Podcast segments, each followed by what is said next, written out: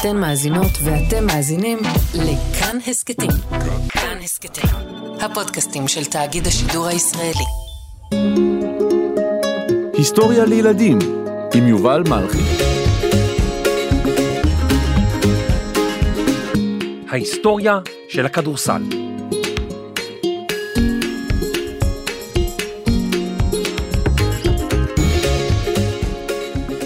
מאז ומתמיד, בני האדם אהבו לשחק ולהשתעשע. הם גם אהבו לשחק בכדור. וכבר בימי יוון העתיקה, לפני אלפי שנים, שיחקו במשחקי כדור. שיחקו בכדור בחוץ. נו באמת, ניר גורלי וטל ניסן, מה אתם זורקים לי פה כדור באולפן? כל העציץ נשבר, האדמה, נו באמת, תצאו, תשחקו בחוץ. ואם אם אתם זורקים כבר כדור בתוך האולפן, אז תראו, זורקים בזהירות, ככה.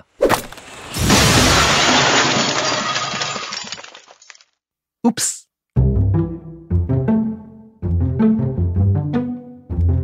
משחקי הכדור התפתחו. ולפני כ-מאתיים שנה באנגליה שיחקו כדורגל, ואפילו משחק אלים יותר בשם רוגבי, בו שחקנים צריכים להגיע עם הכדור לצד אחד של המגרש, ועל השחקנים האחרים לעצור אותם בגופם. משחק נוסף אותו שיחקו בארצות הברית וקנדה היה לקרוס, בו שחקנים מתמסרים ומבקיעים שערים בעזרת מקל שבקצהו רשת. בארצות הברית גם שיחקו בייסבול, משחק שבו חובטים בכדור בעזרת מחבט. אבל כל המשחקים הללו היו משחקים ששוחקו בחוץ, על גבי מגרש דשא או חול. כשבחוץ ירד גשם זלעפות או שלג, תלמידים נאלצו להיכנס לתוך אולם הספורט. שם קפצו בחבל, שיחקו תופסת והתאמלו. גשם זלעפות, דרך אגב, הוא מבול, גשם חזק מאוד. בעברית יש גם רוח זלעפות, שהיא רוח חזקה או ממש שערה. אוי, איזו רוח זלעפות! בשנת אלף שמונה מאות תשעים ואחת השתוללה סופה בצפון מזרח ארצות הברית, בעיירה ספרינגפילד, מסצ'וסטס. זה לא היה דבר נדיר, בצפון ארצות הברית קר מאוד בחורף, ויורד המון שלג.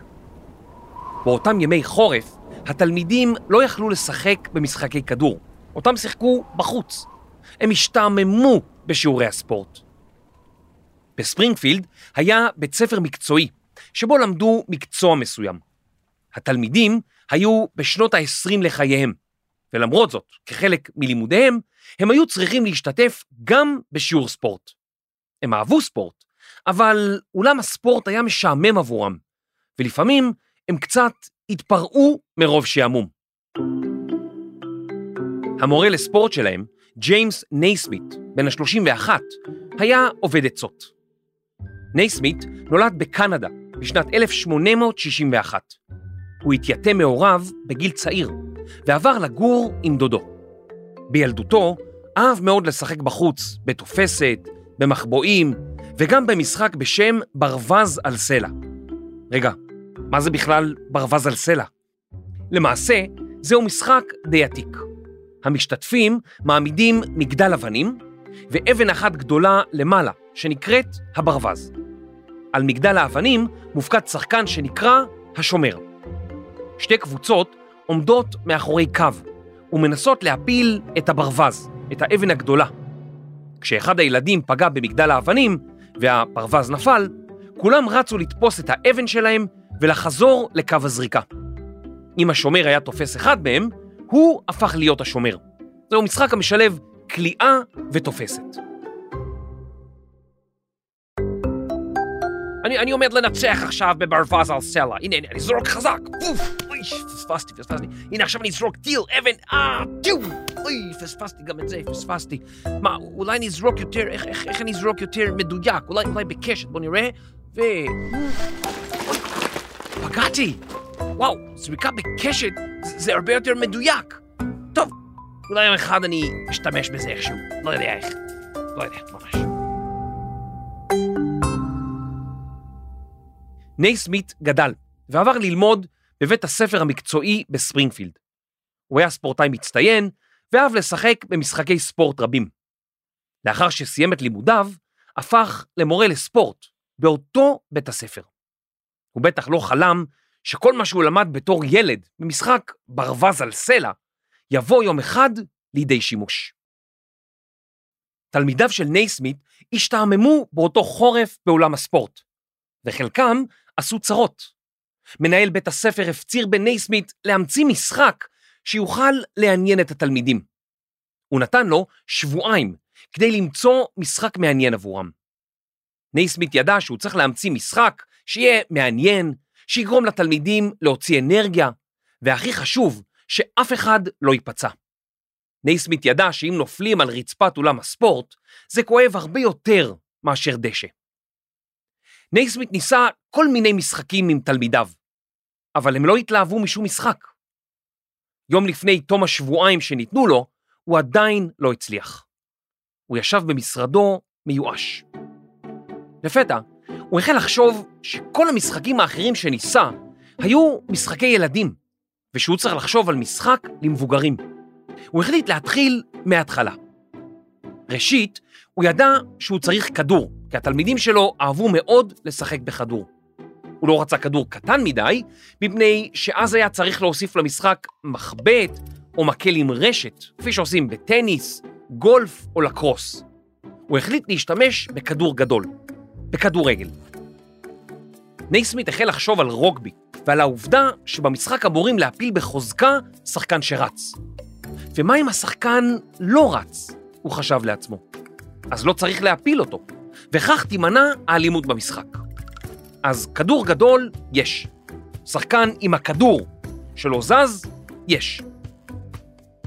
נייסמית החל לחשוב שלא כמו ברוגבי או בפוטבול, שבהם מותר לזרוק רק קדימה, במשחק החדש השחקנים יוכלו למסור את הכדור בכל כיוון. נייסמית חשב על המשחק ששיחק כילד, ברווז על סלע, ולפתע עלה לו רעיון. הוא ישים שתי קופסאות ריקות, אחת בכל צד של המגרש, והשחקנים יקלו כדור לתוכם. אבל רגע, הוא אמר לעצמו, מה אם כל השחקנים יעמדו סביב הקופסא? אי אפשר יהיה לקלוע לתוכה. ואז עלה לו עוד רעיון. מה אם נגביע את הקופסא מעל הראש של השחקנים? נייסמית כמו הוקע בברק. הוקע משולחנו וצעק, יש לי את זה, I've got it. נייסמית ניגש לשרת בית הספר וביקש את עזרתו במציאת שתי קופסאות מרובעות. השרת הלך לחפש, אך לא מצא. הוא חזר עם שני סלים עגולים מעץ, שבהם השתמשו בקטיף אפרסקים. נייסמית לקח פטיש ומסמרים, וחיבר את שני הסלים למרפסת עליונה שהקיפה את אולם הספורט, בגובה של שלושה מטרים. אבל איך התחיל את המשחק, הוא חשב. הוא נזכר שבמשחק הרוגבי זורקים את הכדור לאמצע המגרש, ושחקנים קופצים באוויר כדי לתפוס אותו. נייסמית החליט לאמץ את הרעיון. הוא החליט שכל קבוצה תבחר שחקן אחד, נייסמית יזרוק את הכדור לאוויר, ומי שיתפוס יזכה להתחיל במשחק. כך למעשה מתחילים משחקי כדורסל עד היום. לאחר שנייסמית הסביר לתלמידים את המשחק, הוא ראה שקצת נמאס להם לנסות משחקים חדשים. הוא הבטיח להם כי זהו המשחק האחרון שהוא מנסה, ולאחר מכן לא ינסה שוב משחקים חדשים.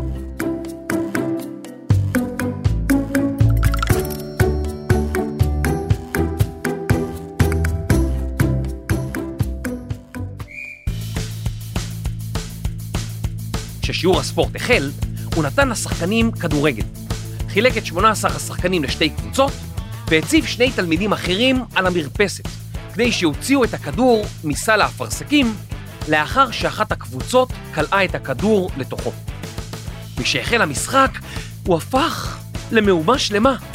תלמידים הרביצו אחד לשני, ניסו לחטוף את הכדור, בעטו זה בזה, שלחו אגרופים לעבר חבריהם, ונייסמית נאלץ להפסיק את המשחק. הוא טיפל בתלמיד שאיבד את ההכרה, ושלח על המרפאה תלמיד אחר ששבר עצם. הוא חשב שכל הרעיון הזה היה בעצם די גרוע. אוי, התלמידים האלה, התלמידים האלה, תמיד כאלה פראים, משתוללים באלימות. ניסיתי להמציא משחקים חדשים, אבל לא הצלחתי, נו, לא, לא הכל מצליחים בחיים, מה לעשות, מה לעשות? יבוא? המורה, מתי משחקים שוב את המשחק הזה עם הסל הפרסקים? מה? זה, זה היה נורא, המשחק הזה. מה, מורה, דווקא ממש התלהבנו מהמשחק הזה, זה, זה משחק כיפי כזה, עם זריקות גבוה ו... באמת? כן, אולי בשיעור הבא נשחק אותה שוב? או, בטח שאפשר, בטח, ב- ב- ברור, ברור.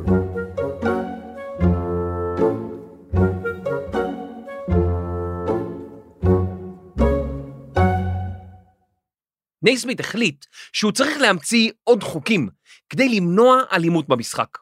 הוא המציא חוק ועוד חוק, עד אשר היו לו שלושה עשר חוקים למשחק, שאותם תלה על לוח המודעות של אולם הספורט. החוקים קבעו כי בכל קבוצה ישחקו תשעה שחקנים. על השחקנים למסור את הכדור, ולא להגרף אותו, כמו ברוגבי, כדי שלא לפגוע בפרצוף של שחקן אחר.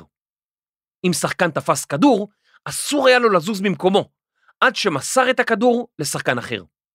אסור היה להפיל, להכשיל או להרביץ לשחקן יריב. אם שחקן ביצע פעולה אלימה, היא תיקרא עבירה, ולאחר שתי עבירות, השחקן הוצא מהמגרש עד הסל הבא. אם שחקן ניסה לפצוע שחקן אחר, הוא יורחק לגמרי מהמשחק. כדי למנוע עבירות, נייסמית קבע כי שלוש עבירות רצופות של קבוצה אחת, יחשבו כסל לקבוצה השנייה. הוא קבע כי שני שופטים ינהלו את המשחק, כדי שלא יהפוך לשדה קרב. אם כדור יצא אל מחוץ לתחומי המגרש, השחקן הראשון שנגע בו היה צריך לזרוק אותו חזרה לתחומי המגרש תוך חמש שניות. נייסמית גם קבע כי המשחק ישוחק בשתי מחציות של חמש עשרה דקות וחמש דקות מנוחה ביניהן. הקבוצה המנצחת תהיה זו שתקלה הכי הרבה סלים, ואם המשחק יסתיים בשוויון, תהיה הערכה, עד שאחת הקבוצות תקלה את הסל המנצח. וכך נולד משחק הכדורסל. הוא היה קצת שונה מהכדורסל שאנו מכירים כיום. אי אפשר היה להקפיץ את הכדור, כל סל היה שווה נקודה אחת, והיו עוד כל מיני הבדלים. אבל התלמידים התאהבו במשחק ורצו לשחק בו שוב ושוב. שנה מאוחר יותר, שוחק המשחק הראשון בין התלמידים והמורים של בית הספר, אל מול קהל של כ-מאתיים צופים, שבאו לראות את המשחק החדש שעליו שמעו. התלמידים ניצחו את המורים חמש אחת. אחד המורים שהתגורר באזור שאל את נייסמית האם גם בנות יכולות לשחק במשחק. נייסמית השיב בחיוב, ותוך זמן קצר, גם בנות בבתי ספר באותו אזור החלו לשחק כדורסל. באותו חורף, התלמידים נסעו לחופשת החורף בביתם, שלעיתים היה במדינה אחרת בארצות הברית. רבים הלכו לאולם הספורט המקומי ולימדו את חבריהם לשחק את משחק הכדורסל. עד מהרה הוא הפך פופולרי. חוקי המשחק התפרסמו בעיתונים של אוניברסיטאות שונות, ושחקנים וגם שחקניות החלו לשחק כדורסל. המשחק התפתח והפך למשחק הספורט הרשמי של החורף. לאחר שתלמידים חזרו מחופשת החורף, אחד התלמידים הציע למורהו לקרוא למשחק כדור נייסמית, אולם נייסמית צחק וסירב לקרוא למשחק בשם הזה. אם כך, אמר אותו תלמיד, יש לנו כדור ויש לנו גם סל, אז נקרא לו כדור סל, בסקט בול, באנגלית, ומאז כך נקרא המשחק, על שם אותם סלי הפרסקים. לכדור הכדורגל של אותם ימים היו שרוכים מבחוץ, וקשה היה להקפיץ את הכדור. בשנת אלף שמונה מאות תשעים וארבע חברת ספולדינג ייצרה כדור כדורסל, שהיה קטן יותר מכדורגל, אך גם היו לו שרוכים. רק כעבור ארבעים שנה פותח כדור חדש, ללא שרוכים, שאפשר היה להקפיץ ולכדרר בקלות. צבע הכדור גם שונה, מחום לצהוב ואז לכתום. נייסמית המשיך לעדכן את חוקי המשחק, וקבע כי כל סל יהיה שווה שתי נקודות, קו העונשין הורחק מהסל, וכל כלייה מקו העונשין הייתה שווה נקודה, וכעבור שבע שנים בלבד מיום המצאת המשחק, בשנת אלף שמונה מאות תשעים ושמונה, קמה ליגה ראשונה של שש קבוצות בצפון מזרח ארצות הברית. אבל המשחק עדיין לא היה מושלם. אחת הבעיות הראשונות שבהן נתקל נייסמית היה שצופים שעמדו קרוב לסלים במרפסות של אולמות הספורט נהגו לשלוח ידיים אל עבר הכדור שנזרק לסל. הם הפריעו לשחקני היריב או שעזרו לקבוצתם. לשם כך, נייסמית הוסיף רשת ברזל של לולים מאחורי הסל כדי שאי אפשר יהיה להתערב במשחק. מאוחר יותר, הפכו רשתות הברזל ללוחות עץ, שגם עזרו לשחקנים לפספס פחות. מי שהחלו צופים להגיע למגרשים, אלה שישבו מאחורי הסל, התלוננו שהם לא רואים את המשחק, ובשנת אלף תשע מאות שבע עשרה החלו לייצר את לוחות הסל מזכוכית.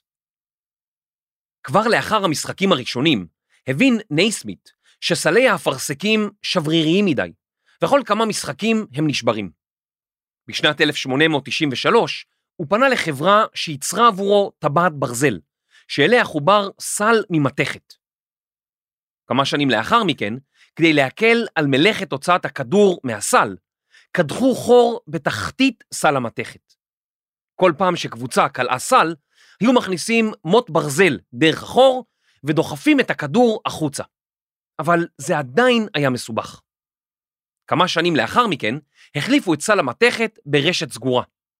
לאחר כל סל, השופט היה צריך להוציא את הכדור מהרשת, לעתים בעזרת סולם. החברה שיצרה את הסלים חשבה על רעיון גאוני. הם חיברו שרשרת ברזל לטבעת. משיכה אחת בשרשרת פתחה את הרשת, ומשיכה שנייה בשרשרת סגרה אותה. כך לא היה צריך לטפס יותר על סולם. בשנת אלף תשע מאות שלוש עשרה שינו את הרשת, כך שהיא תהיה צרה יותר בתחתיתה, תעט את מהירות נפילת הכדור, וזהו למעשה סל הכדורסל שאנו מכירים כיום. בשנת אלף תשע מאות ארבע עשרה פרצה מלחמת העולם הראשונה, ועד מהרה חיילים אמריקאים שלחמו בצרפת שיחקו כדורסל, והפכו אותו לפופולרי גם ביבשת אירופה. באותן שנים נקבע כי לכל קבוצה יהיו חמישה שחקנים על המגרש, ולא תשעה. בארצות הברית, המשחק הלך וצבר תאוצה, והפך לספורט פופולרי במיוחד. רבים מהשחקנים הראשונים במשחק היו יהודים אמריקאים, שחלקם היו נמוכים. השחקנים לא חששו משחקנים גבוהים יותר, קלעו ממרחק, שברו שיאים, והיו לאגדות ספורט נערצות. ביניהם היו מרטי פרידמן, נייט הולמן וברני סדרן, שגובהו היה מטר שישים ושלוש, והוא השחקן הנמוך ביותר בהיכל התהילה של הכדורסל בארצות הברית. בשנת אלף תשע מאות שלושים ושש הפך כדורסל גברים לספורט אולימפי, ו-ארבעים שנה מאוחר יותר גם כדורסל נשים. אבל למרות שהומצא משחק חדש וכיפי, לא הכל היה ורוד. בארצות הברית, עד לפני כמה עשרות שנים, נהגו להפריד בין גזעים של אנשים שחורים ולבנים. שחורים ולבנים לא הלכו לאותם בתי ספר, לא שירתו ביחידות משותפות בצבא, ולא שיחקו בקבוצות ספורט משותפות. היום זה נשמע מחריד. שחורים בארצות הברית באותן שנים הקימו קבוצות כדורסל משלהם, ושיחקו ביניהם, אך נאסר עליהם להשתתף באותה ליגה עם שחקנים לבנים. בשנת אלף תשע מאות ארבעים ותשע הוקמה ליגת ה-אן בי איי בארצות הברית, ושנה מאוחר יותר, בשנת אלף תשע מאות חמישים, נבחר שחקן שחור ראשון לליגת הכדורסל, צ'אק קופר, מי שנבחר על ידי הבוסטון סלטיקס, לא הרחק מהמקום שבו הומצא המשחק. הבחירה בו פתחה את הדלת לשחקנים שחורים אחרים. בשנות ה-שישים של המאה הקודמת היו כמה ליגות לכדורסל בארצות הברית, והן התחרו ביניהן מי יביא שחקנים יותר אטרקטיביים ויותר קהל. מנהל אחת הליגות היה בחור יהודי בשם אייב או אברהם ספרסטין. הוא הקים את קבוצת ההרלם גלובטרוטרס, שהייתה מבוססת על שחקנים שחורים מוכשרים במיוחד. ספרסטין רצה לקדם את הליגה שניהל, וחשב כיצד לגרום לקהל ליהנות יותר, ולמשחק להיות מעניין יותר. הוא החליט להוסיף קו מרוחק מהסל, שקליעה מאחוריו תהיה שווה לא שתיים, אלא שלוש נקודות. הדבר אכן הוסיף התלהבות, וגרם לכך ששחקנים נמוכים יותר הפכו משמעותיים. ההגנה פחות צפופה, והמשחק מענה יותר. בשנת אלף תשע מאות שבעים ותשע הוסיפה גם ליגת ה-אן בי איי את קו שלוש הנקודות למשחקיה, ובשנת אלף תשע מאות שמונים וחמש התווסף קו שלוש הנקודות גם למשחקי הכדורסל באירופה ובארץ. אברהם או אייב ספרסטין התנסה לגובה מטר ושישים סנטימטרים, והוא האדם הנמוך ביותר בהיכל התהילה האמריקאי לכדורסל. ומה לגבי כדורסל בישראל? בשנת אלף תשע מאות שלושים נוסדה קבוצת הכדורסל הראשונה בארץ, הפועל חיפה, ולאחריה קמו קבוצות רבות אחרות. בשנת אלף תשע מאות חמישים ושלוש הוקמה ליגת הכדורסל בישראל. באותה שנה השתתפה נבחרת ישראל הצעירה באליפות אירופה. היא ניצחה נבחרות חזקות כמו יוגוסלביה ואיטליה, וסיימה במקום החמישי המכובד מאוד. בשנת אלף תשע מאות שבעים ותשע הגיעה נבחרת ישראל לאליפות אירופה. היא הפילה למשחק הגמר, שבו הפסידה לברית המועצות, אך זכתה במקום השני. היה זה הישג מדהים. נבחרת הכדורסל של ישראל גם השתתפה פעמיים באליפות העולם בכדורסל, בשנת אלף תשע מאות חמישים וארבע בברזיל ובשנת אלף תשע מאות שמונים ושש בספרד, שם סיימה במקום השביעי המכובד. הקבוצה הישראלית המצליחה בכל הזמנים היא מכבי תל אביב. מיום הקמת הליגה זכתה מכבי תל אביב ב-חמישים וחמש אליפויות, אל מול שלוש עשרה אליפויות בלבד של כל הקבוצות האחרות. מכבי תל אביב גם זכתה שש פעמים באליפות אירופה בכדורסל.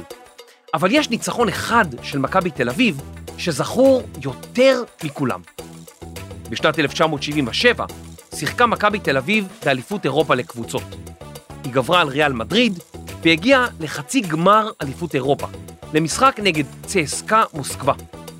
הייתה זו קבוצת הכדורסל של צבא ברית המועצות, שהייתה אז מעצמה עולמית. ברית המועצות סרבה להגיע לישראל, והמשחק נערך בבלגיה. מכבי ניצחה תשעים ואחת שבעים ותשע, וחגיגות עצומות פרצו בארץ. מכבי ניצחה באותה שנה בגמר, והייתה לאלופת אירופה. מאות אלפי בני אדם חגיגו את ניצחונה של מכבי תל אביב, ואפילו שיר נכתב לכבוד אותו מאורע. זו מכבי שלנו, מכבי תל אביב, בקיץ, בחורף, בסתיו ובאביב, מכבי זה שם שתמיד נשמע חביב, היום כל אחד הוא מכבי תל אביב. בשנות ה-שמונים כוכבים כמו לארי בירד, מג'יק ג'ונסון וקרים אבדול ג'אבר הפכו את ליגת ה-אן בי איי האמריקנית לאטרקטיבית במיוחד.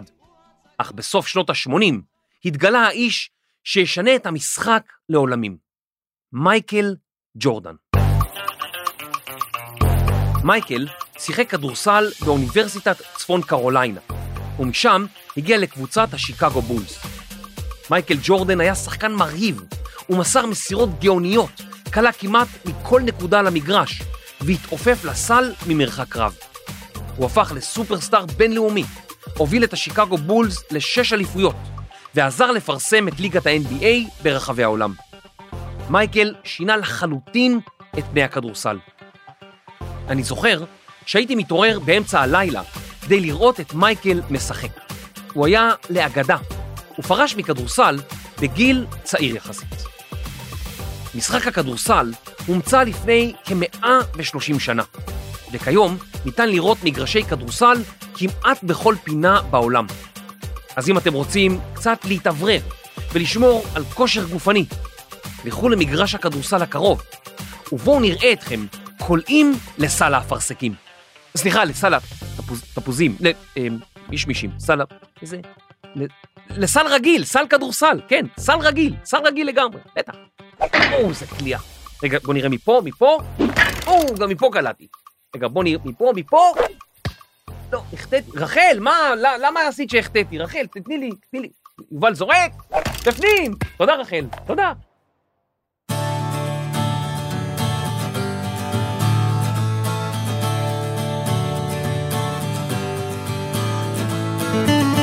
מחקר, כתיבה, קריינות, והכי אוהב לזרוק לסל ביצים.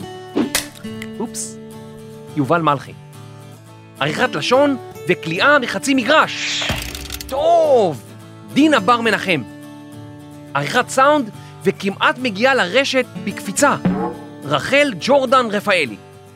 הפקה והאנשים שכל הזמן מגביעים לי את הסל. יהודי, לא פייר. ניר גורלי, טל ניסן ורני שחר. אני יובל מלחי. היסטוריה לכדורסלנים וכדורסלניות.